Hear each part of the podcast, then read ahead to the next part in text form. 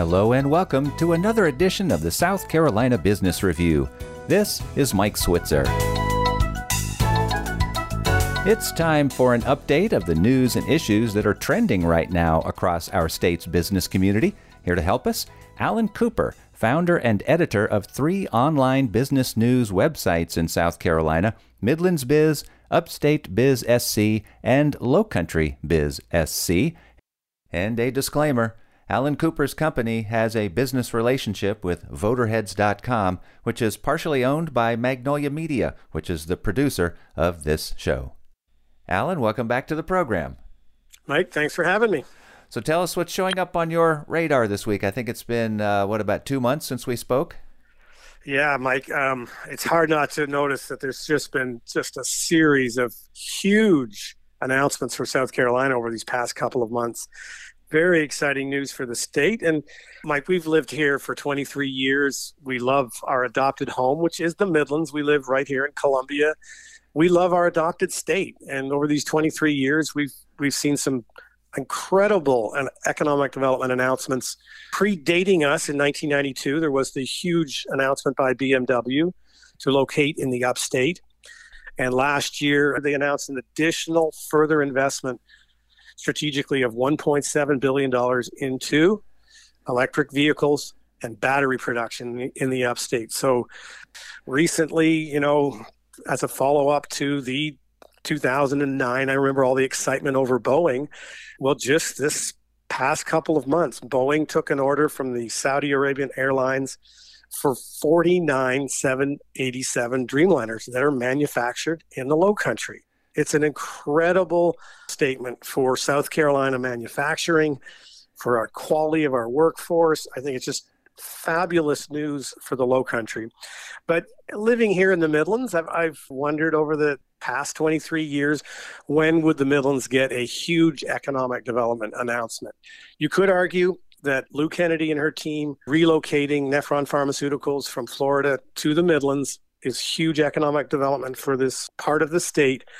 But the announcement recently for Scout Motors to invest $2 billion in Blythewood in Richland County for manufacturing of an exciting new electric vehicle that is huge news for the Midlands, and it's particularly gratifying.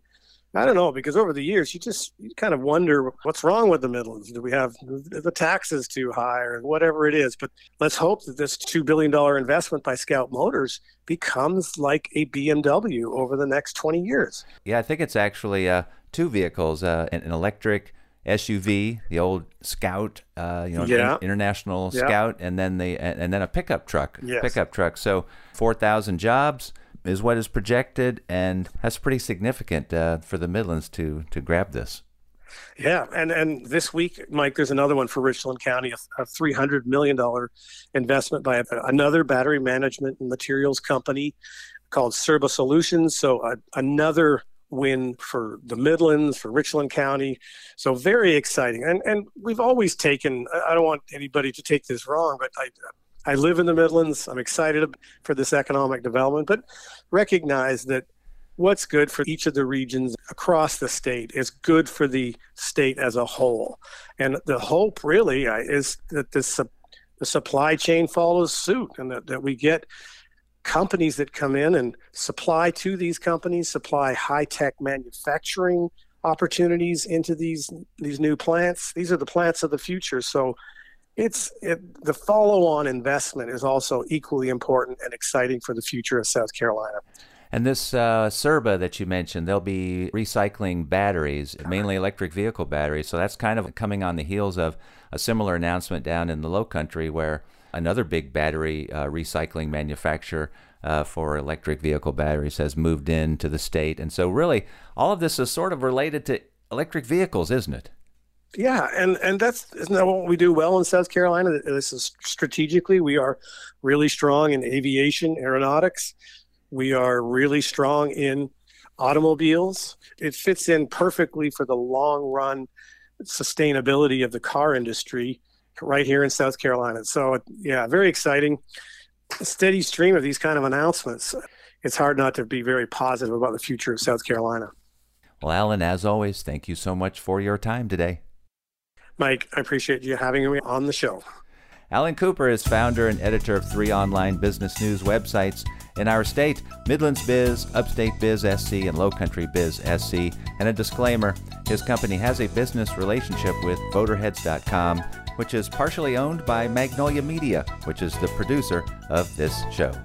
And with the South Carolina Business Review, this is Mike Switzer.